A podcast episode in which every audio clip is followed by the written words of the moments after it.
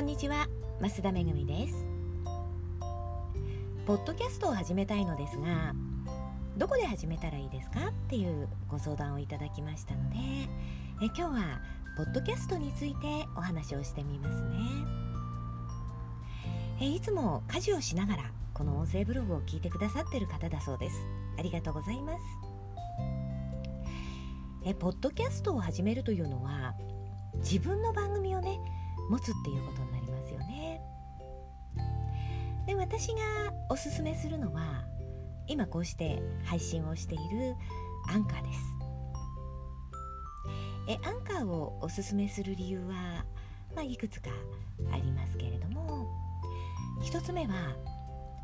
スマホ一つで録音から配信まで全てできるっていうところなんですね。そして2つ目ですけれどもアンカーから配信したものが Apple のポッドキャストや Google のポッドキャストなど、まあ、いくつかのねプラットフォームに勝手に配信をしてくれるんですよね。それが2つ目。でもう一つあるのが、まあ、これはアンカーに限ったことはないんですけれどもポッドキャストであれば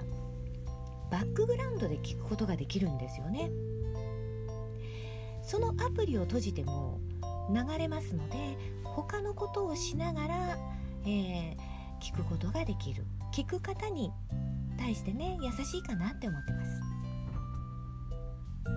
で始める時には必ずあの設定はちゃんとしてくださいね。で設定が終わったらもうスマホ一つでね配信できますのでどんどん番組を録音して配信しては SNS などで拡散していけばいいと思います。でね実は先日、えー、私の声の高さとかね話し方が聞きやすいっていうことを言われました、えー、私の声はね非常に高いんですよね。なので決して聞きやすい声ではないと思います。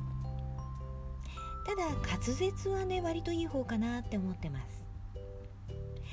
えこれは生まれつきも若干あるのかもしれないですけれども若い頃にね毎朝「あえいうえおあお」ってやらされてたんですよね。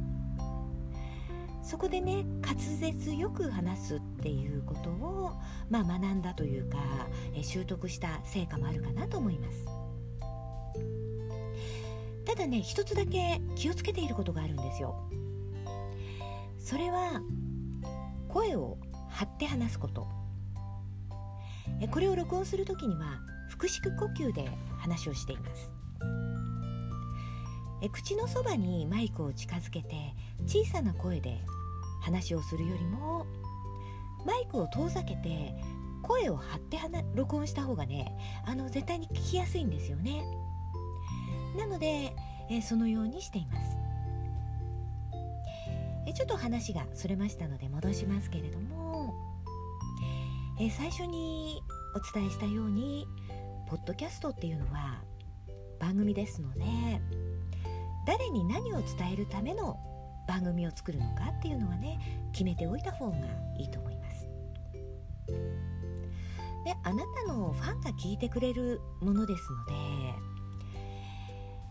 スピーチでも朗読でもないので綺麗に話す必要は全然ないんですよねまあ、ブログもニュース番組よりも情報番組みたいにしないとつまらないよっていうことは前にもお伝えしたんですけれどもそれはね音声でも同じじゃないかなって思うんです。まあ、ググって出てくる情報をねえ綺麗に読み上げ読み上げてくれたところでつまらないですよね。あ、イメージとしては、まあ、深夜のラジオ番組みたいな感じかな。でね、えー、ポッドキャストを始めるのであればまちょっと最初に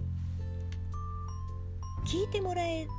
なくてもね折れない心と続ける決意っていうのをねしてもらいたいと思ってるんですよね。というのもポッドキャストが始まったのはもう、えーと、2005年だそうでね。歴史は結構あるんですよね。ちょっと古いデータなんですが、えー、ポッドキャストに20万番組登録されているけれどもアクティブなのは5万番組っていうねデータを見ました。いかに続けることが難しいかっていうことなのです。なので、え聞いてもらえなくても折れない心と続ける決意を持って始めてみてください。是非アンカーであなたのファンに向けて、えー、音声でね配信をしていっていただきたいと思います。ということで今日はこの辺で終わりにしますね。最後まで聞いていただきましてありがとうございました。